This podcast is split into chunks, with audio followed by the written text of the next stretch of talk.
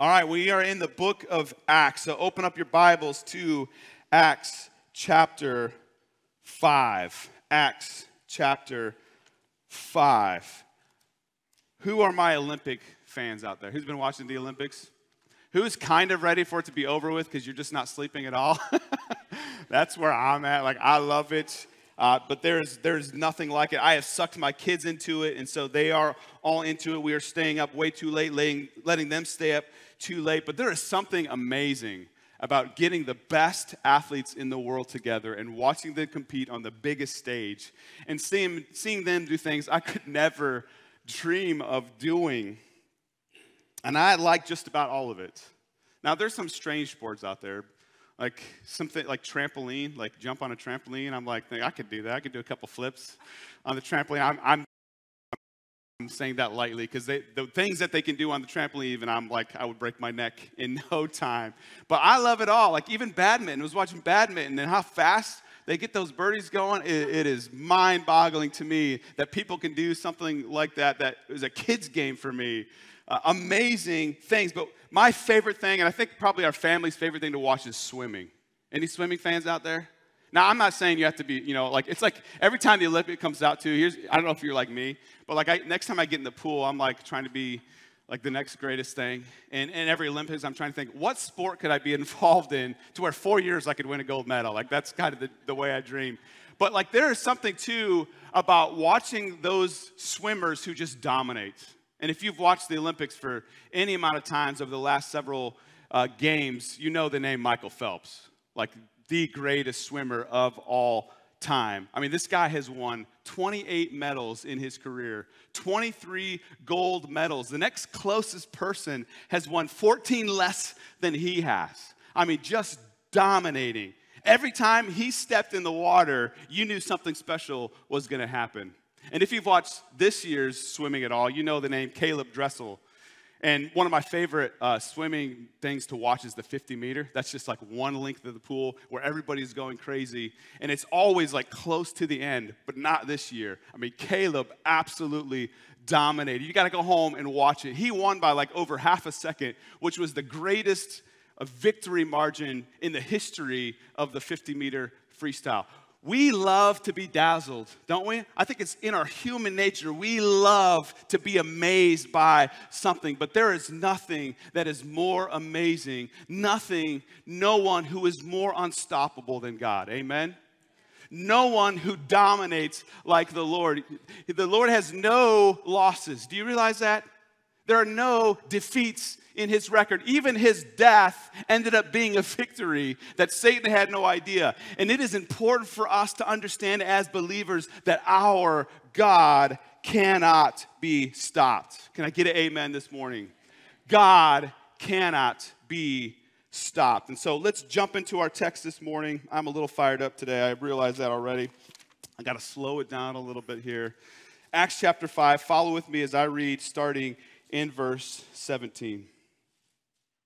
But the high priest rose up, and all who were with him, that is, the party of the Sadducees, and filled with jealousy, they arrested the apostles and put them in the public prison. But during the night, an angel of the Lord opened the prison doors and brought them out and said, Go and stand in the temple and speak to the people all the words of this life. And when they heard this, they entered the temple at daybreak and began to teach. Let's pray. Father, we thank you for your amazing word that you've given us. We thank you for the fact that, Lord, we've already sang about it this morning that you are unstoppable. There is nothing that can get in the way of your plans. There is nothing Nothing that compares with you, Lord. No one that compares with you. And even when you give mission for your people to follow, that mission will be carried out to completion. Not because of us, not because of anything in us, not because of our flesh and our abilities to perform, but Lord, because of your power that is at work within us. And even in the disciples, Lord, all through the book of Acts that we've seen, it's all about you working through others. And Lord, you are able to work through us as well. And Lord, it is so easy for us to get sidetracked. Number one, either we, we think we've got it all together and we make it all about ourselves, or number two, we just think that we're worthless and we have nothing to offer. And Lord, we need to be somewhere in the middle, understanding that with you, all things are possible. Lord, we can make a difference in our world. And so, Lord, I pray this morning that you would, you would charge us, you would energize us with the understanding that you cannot be stopped. So, Lord, would you speak through me this morning? Speak through your word. It's in Jesus' name we pray. Amen.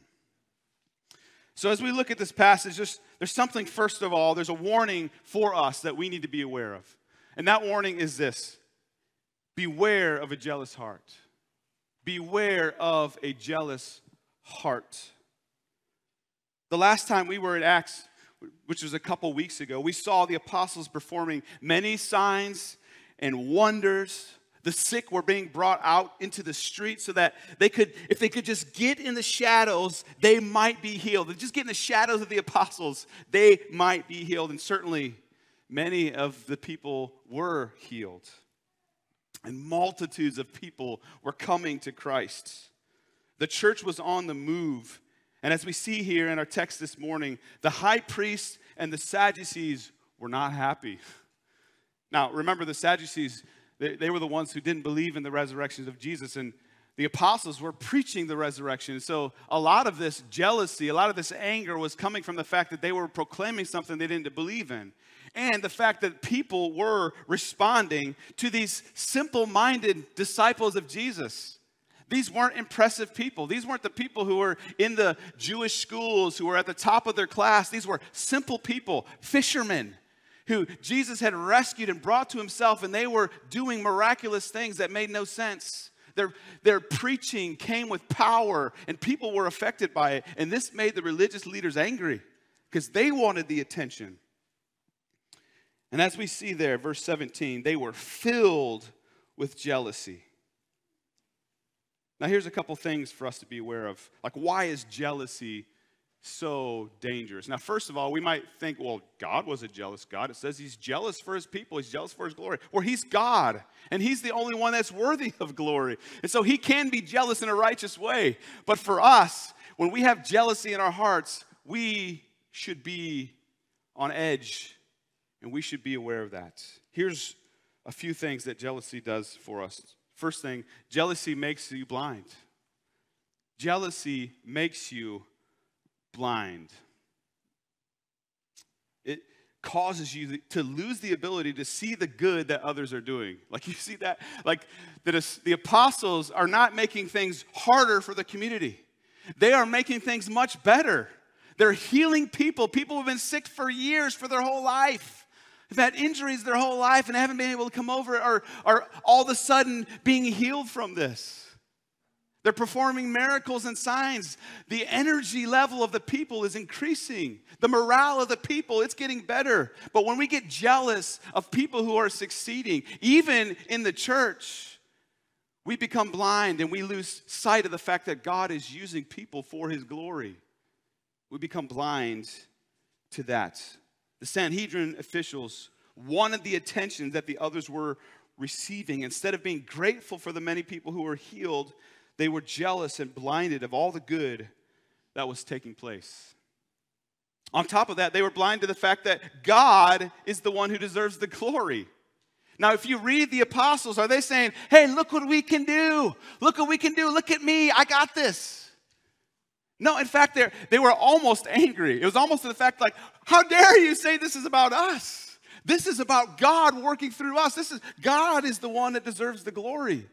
But jealousy, when others are receiving attention, jealousy causes us to be blind to the reality that any good fruit that comes from us, only God deserves the glory.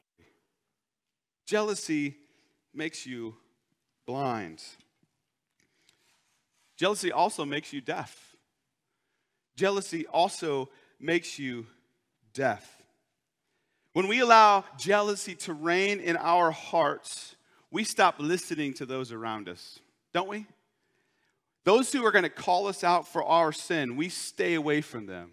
we start to drift from those who are going to help us to see things clearly. We become deaf and we turn our ear away from the wisdom of God, from His Word. We become deaf to His Word. We can't hear His Word anymore. We don't turn to it anymore. We turn away from His people who can help us. Jealousy makes you deaf. And instead of asking others if you are seeing things clearly, you seek to find those who you know are going to think the same way that you do because they're just going to fill what you know, what you think is true, and you're going to start to spiral out of control. Do you see that in jealousy?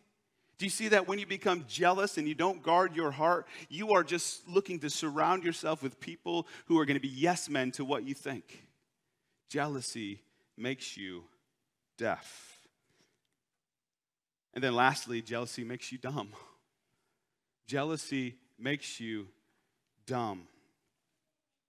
Instead of celebrating the deliverance that many people were experiencing, they threw the apostles into prison.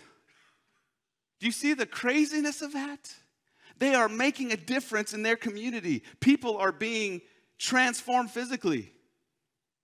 The lame man who was in the temple, who was leaping in the temple because they were healed. People's lives are being changed, and they lost sight of the fact that people's lives we're in a much better place because of the apostles. But that's what jealousy does to us, doesn't it? And the question we have to answer ourselves, we have to ask ourselves is this Are you aware of any jealousy in your heart that has left you unable to see the good God is doing through others? Certainly, as a preacher, anytime you have somebody come up here, the temptation could be to, well, what if they're better than me? What if I invite somebody in and they do a better job than me? Well, it's not about me, it's not about the other preacher. It's just a matter of being faithful to God and His Word and trusting that He's going to move through. And we can be jealous as we look at others who are doing good things in our community and we start looking for ways that we can say, well, that's, well, no, I, I think I see a little pride there. I think they're actually giving so that they can be looked at and be praised for what they're doing without even any legitimacy to that. That's what jealousy does. We start looking at people and trying to justify why we're not giving as much as they may be giving. Now, certainly, people may find themselves in that place, but we have to guard our own hearts to make sure that we're not jealous of any attention others are receiving for the work that they're doing for the kingdom. It's a slippery slope. And I find myself doing that. I find myself looking to criticize other pastors or, or, or whatnot, think, well, they didn't say it quite the right way. You know, if they would have said it this way, it'd have been much better. Like, that's, I think that's heresy. And really, uh, most times it's not heresy. It may be just a preferential statement that we make, as if I have it all together myself. That's what happens with jealousy. We start to think that we have it all together and everybody else is the problem. It, it, really, all of this reminds me of John the Baptist. Now, you remember, John the Baptist came on the scene really before Jesus did. Jesus was, I wouldn't say silent, but he, he didn't do a whole lot. He didn't, he didn't stir the people. He wasn't performing a lot of miracles for the first about 30 years of his life. And John the Baptist came to pave the way. And John had developed this following. And he could have very easily allowed his thoughts to become jealous of Jesus. But listen to what how John responded to all the attention that Jesus was getting. Turn with me to, to John chapter 3 real quick. Keep your finger here. Turn to John chapter 3. We're going to start in verse 25. It's important for us to see this. I think what a great example of, of John the Baptist who had a great following, and yet Jesus was starting to get all the attention because he had popped on the scene. He was doing these miracles. But listen to how John the Baptist responds. Verse 25. Now a discussion arose between some of John's disciples and a Jew over purification. And they came to John and said to him, Rabbi, he who was with you across the Jordan, to whom you bore witness, look, he is baptizing and all are going to him. This is Jesus, of course, that they're referring to. Verse 27 John answered, A person cannot receive even one thing unless it is given him from heaven. There's that understanding that any good thing that we have, any good works that we perform, is from the Lord. You yourselves bear me witness that I said, I am not the Christ, but I have been sent before him. The one who has the bride is the bridegroom. The friend of the bridegroom who stands and hears him rejoices greatly at the bridegroom's voice.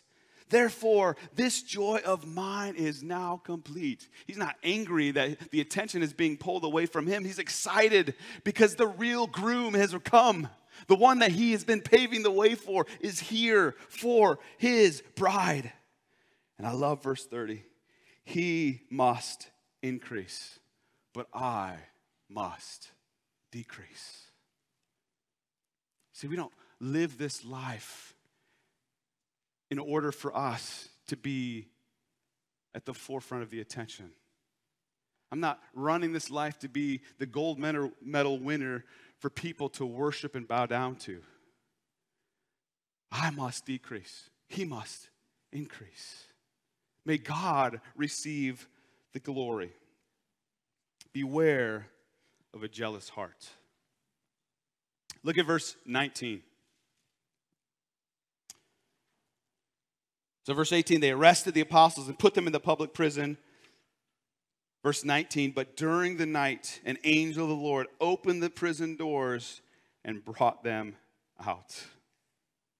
Here's what we see in this no one can stop the work of the Lord.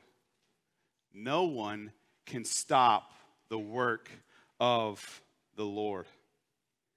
Man tried to stop the work of Christ being proclaimed to the people. They thought they could control the situation by locking the apostles up. But when God gives a mission, a mission for us to fulfill, He will give us the power and the resources to complete it. And God will complete His work. And for the apostles, the work was not yet done. And so God frees them. Now, it, eh, the writers here in Acts, the, the, the writers of the ESV interpret to say it's the angel of the Lord. We don't really know who that's referring to. But what we do know is that God delivers them from physical harm. Now, we could be tempted to look at this and think, okay, as long as I am about the work of God, I can't be stopped. I physically can't be stopped. No one's going to get in my way. Now, if we have that, we're going to set ourselves up for failure and major disappointment. The point of this is not that it's not that um, we are unstoppable in ourselves in this world. It's not that as if we can go about our business as long as we're serving the Lord and we're going to live forever, we're going to have good health, we're going to prosper. That's not what Luke is trying to say because this is not about man cannot be stopped, the man of God cannot be stopped. That's not what it's saying here is God cannot be stopped. The real worker here is God. And remember the key verse in Acts is Acts 1 8. It says this, but you will receive power when the Holy Spirit has come upon you and you will be my witnesses in Jerusalem and in all Judea and Samaria and to the end of the earth. Where does the power come from?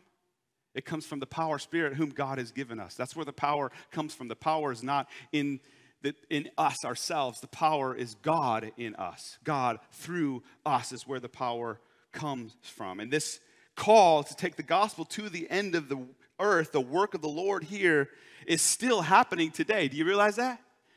Like this call to take the gospel to the end of the earth is not just for the apostles, it's for every believer. Until Jesus comes back, what is our mission? What's our goal? Is to take the gospel to the end of the earth. It's not to come to church and hear the gospel from the preacher, it's to hear it and then take it to the end of the earth. And all along the way, there have been Christians who have literally given their lives for the advancement of the gospel. And even in the book of Acts, we will read in a couple weeks of Stephen, who boldly proclaims Jesus to his death. Did, did Stephen somehow, like, uh, it's unfair the way Stephen was treated because he was killed? Well, the temptation for many believers is to put all their eggs in the earth basket building up their earthly kingdom, getting as much as we can here. And so when sickness comes, when when when uh, firing comes from a job, when death comes, we can have the temptation. If all our ba- eggs are in the basket of earth, we're going to find ourselves in a deep place of depression. But if we understand that we are just strangers passing through, longing, seeking a greater kingdom, then come what may, we're going to serve the Lord. Take what you want. Christ in Matthew 10 28 says this Do not fear those who kill the body, but cannot kill the soul. Rather, fear him who can destroy both soul and body in hell. The point is not that man who is doing the work of God cannot be stopped. The point is, God cannot be stopped. And he will use his believers to pursue his work. And if a believer is taken out of this world through martyrdom, then he's going to be raised to new life with Christ. No more sorrow, no more pain. And that kind of believer who understands that they're not living for this earthly kingdom, that one is unstoppable. That is the one who is unstoppable because he understands God is the one who holds their life, and he is the one who holds our life. The security we have in Christ, the protection as believers we have in him is eternal life. People may be able to kill our bodies if we choose to follow Christ, but they cannot touch our souls. And those of us who have repented and placed our faith in Christ, we are hidden with Christ, seated with Him in the heavenlies. Our identity lies with Him. And when our time is up, it will, it will not matter how we die. We will meet our Savior face to face and be with Him in glory forever. January 2nd, 1956 was the day that 29 year old Jim Elliot had waited for most of his life. He jumped out of bed, dressed as quickly as he could, and got ready for the short flight over the thick Ecuador jungle. Almost three years of jungle ministry and many hours of planning and praying had led Jim to this day. Within hours, he and four other missionaries would be setting up camp in the territory of a dangerous and uncivilized Indian tribe known then as the Aucas, known now as the Waodani. The Aucas had killed all outsiders ever caught in their area. Even though it was dangerous, Jim Elliot had no doubt God wanted him to tell the Aucas about Jesus. And while flying over Auca territory, Nick Saint, a pilot, found an open place on the beach where they could land. The missionaries were flown in one by one and dropped off on the Auca beach. Nate Saint then flew over the Auca village and called for the Aucas to come to the beach. After four days, an Auca man and two women appeared. It was not easy for them to understand each other since the missionaries only knew a few Auca phrases. They shared a meal with them, and Nate took the man up for a flight in the plane. The missionaries tried to show sincere friendship and asked them to bring others next time.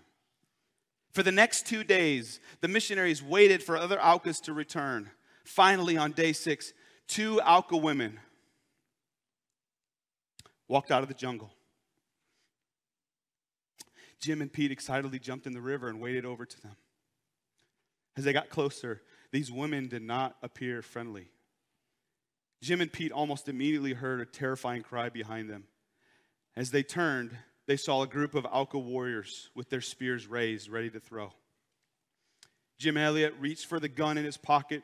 He had to decide instantly if he shouldn't, if he should use it, but he knew he couldn't. Each of the missionaries had promised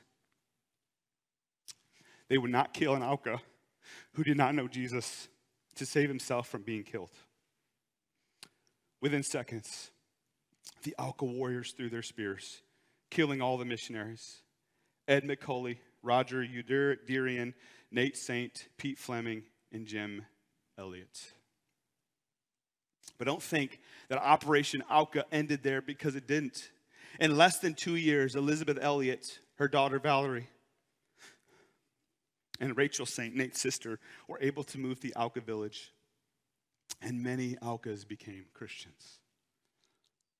God is unstoppable. These missionaries lost their lives for the sake of the advancement of the gospel. From a from an earthly standpoint, that we could say it was a failure. They didn't survive. But we know that through Christ, his work is unstoppable. And it was because of their death that ultimately led a way for the Aucas to be saved. And one day we will all celebrate with Auca Indians because of the faithfulness of those who understood that God's work, that God was unstoppable.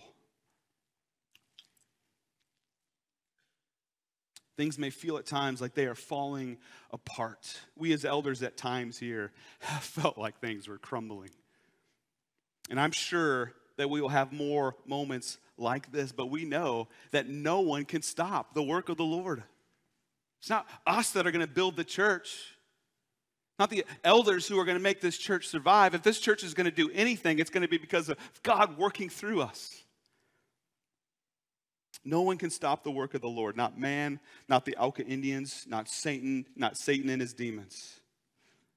So let me ask you are you living in the hope of the Lord this morning? Are you confident that if you live your life to do the work of the Lord, that He will make it prosper? Remember, this world is not our home. We are just passing through, looking to glorify one name and one name alone the name of Jesus the one who is worthy of our praise, the one who has rescued us from our sin when we were on our way to hell. He is worthy of our praise, He is worthy of our submission to Him, and His work cannot be stopped. Look at verse 20. Go and stand in the temple and speak to the people all the words of this life. And when they heard this, they entered the temple at daybreak and began to teach. So, if indeed we know that nothing can stop our God, then this is our calling. Be about the Lord's work. If he cannot be stopped, then be about the Lord's work. At this point, the Lord gives the apostles the instructions to go preach again in the temple. And they are to speak all the words of this life, it says in the ESV. What does that phrase mean? This, this life. I think it's re- referring to the gospel. Proclaim Jesus. Proclaim the fact that this Christian life is all about God's glory. It's all to be lived out to, to reflect His glory. Now, at this point, how would you be feeling if you were one of the apostles? you're going, you're performing these miracles, people are being healed, but then they throw you in prison. The same people who crucified Jesus and then the most amazing thing happens. You're in prison, wondering what's going to happen to you. And then the angel shows up, opens the doors, and you walk out. And then he's like, say, go back to it. go do what you just got arrested for. I don't know about you, but I'd be like, are you sure? They, you, do you realize what happened to Jesus? Okay, they give, they're giving us a, a second and third chance here. Like, do we really want to push our luck here? And yet, daybreak happens and they're at it again. They would not neglect the Lord's work and were willing to do anything for the sake of Christ. What makes a person willing to endure suffering for preaching the name of Jesus? How do you get to the point of pressing on no matter the consequences? Here's a few thoughts. I think it starts with a genuine connection with Christ genuinely being connected with Christ, having a real relationship with Him. They knew Jesus, they interacted with Him, they had tasted and seen that the Lord is good. And because of their connection with Christ, they had a genuine conviction in Christ. Everything that they had with Christ was real. In their hearts, they knew Jesus was the way, the truth, and the life. They were fully convinced Jesus is who he says he was. And so they had the conviction to pursue and proclaim Christ with all that they had. And so, with a genuine connection to Christ and a genuine conviction in Christ, they had a genuine calling to Christ. They understood what their calling was it was to take the gospel to the end of the earth. Nothing else mattered. Not any other job they would have held, not any relationship they had. Nothing mattered except for taking the gospel, living it out, and taking it to the end of the earth. And as you think about your life, are you about the Lord's work? When you look at the things that you spend your time on, you look at the things that you spend your money on, are you doing it for the sake of the Lord? Is God's glory at the forefront of everything you do. That this doesn't matter if you're working for the church or you're working in a secular job. We all have the same mission, don't we? Your mission isn't different than mine. Now, your job looks differently than mine may look, but your mission, you, you don't have a job to make money so that you can provide for your family. That's a byproduct. Do you understand that?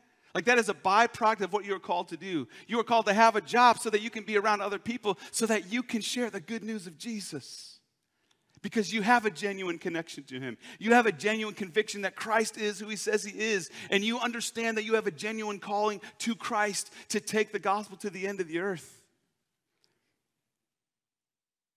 One of my favorite and most convicting quotes is this by C.T. Studd Only one life, twill soon be past.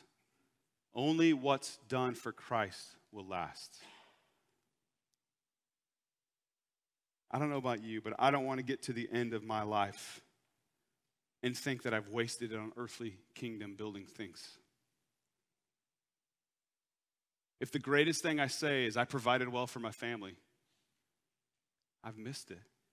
Is that part of it? Certainly it's part of it. I'm not saying like don't provide for your family and just go preach the gospel and don't worry about paying for things and feeding your kids. I'm not saying that at all. I'm just saying understand that everything you do, your job is a mission field your neighborhood. God has placed you specifically in a place where you live to reach your neighbors. God has placed gospel community in this church in Goshen for a reason. And I don't want to get to the end of my life and find out that I wasted it. That I had a good family and we loved each other, but we did nothing to take the gospel to the end of the earth. Certainly, my kids hear the gospel on a regular basis, but I also pray that my heart gets even more burdened for those who are lost.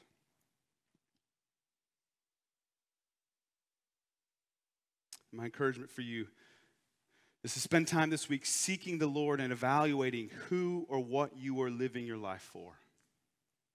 What is it that matters most to you?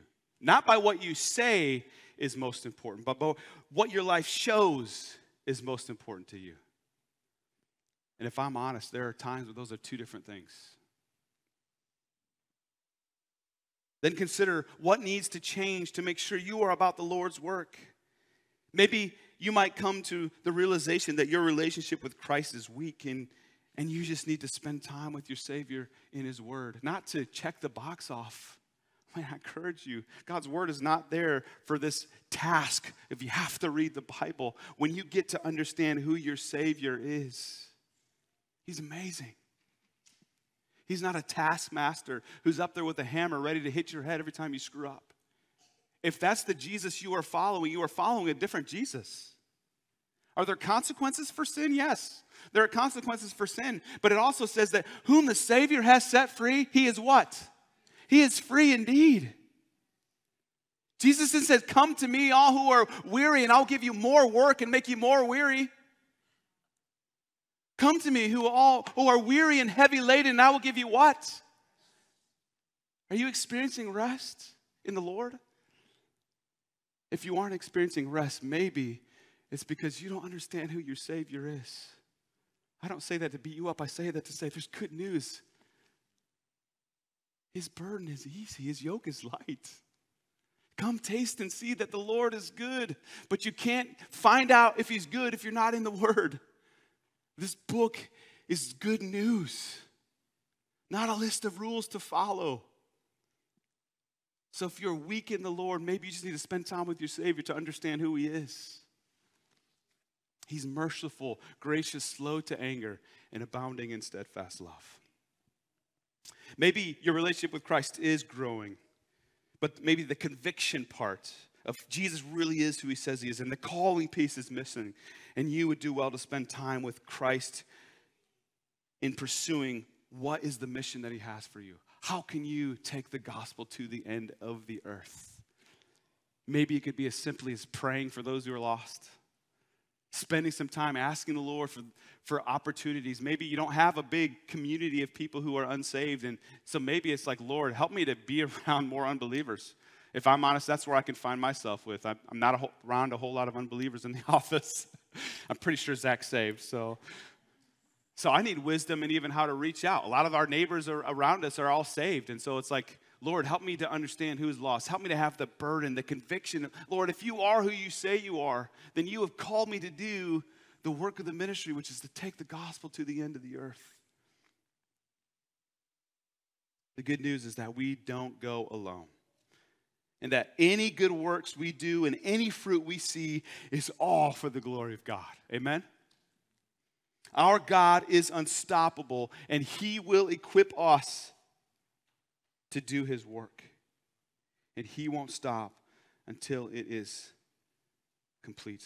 And may God use us to advance His kingdom and glorify His name in everything we do. Let's pray.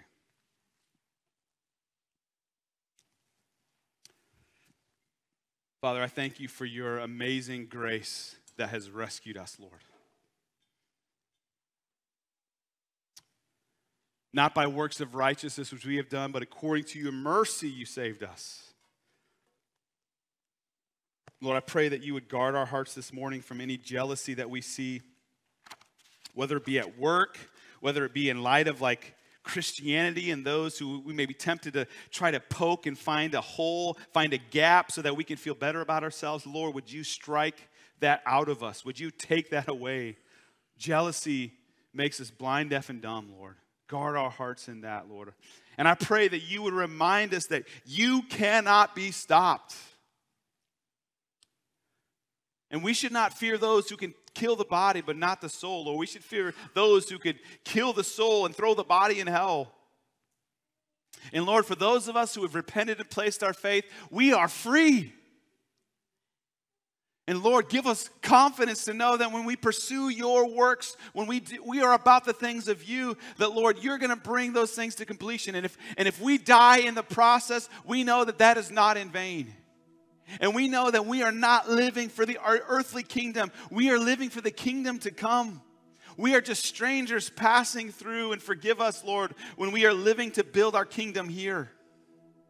Give us the heavenly mindset, Lord, that we would cast off the things of this world that hold on to us and pull us down. That we would be about taking the gospel to the end of the earth, not out of obligation, but out of the fact that we have a genuine connection with you. Lord, we've tasted and seen that you have good, and we have the conviction that you are who you say you were. And Lord, that we would understand our calling and that we would be motivated not because the preacher said it, not because it's something that Christians should do, but out of the overflow and the abundance of our heart, because we've tasted and seen that the Lord is good, we want others to taste and see that the Lord is good. God, change our motivation. So often, Lord, we we bury ourselves with these expectations that are unmeetable, with these rules God, let our motivation be flowing out of a genuine relationship with you that has overflowed with how great you are. And Lord, I thank you for your mercy on us. Lord, that even today we don't have to carry our burdens. Even in light of the message, we don't have to walk out of here condemned because there is no condemnation for those in Christ. Lord, just remind us this morning of how great you are. It's in Jesus' name we pray. Amen.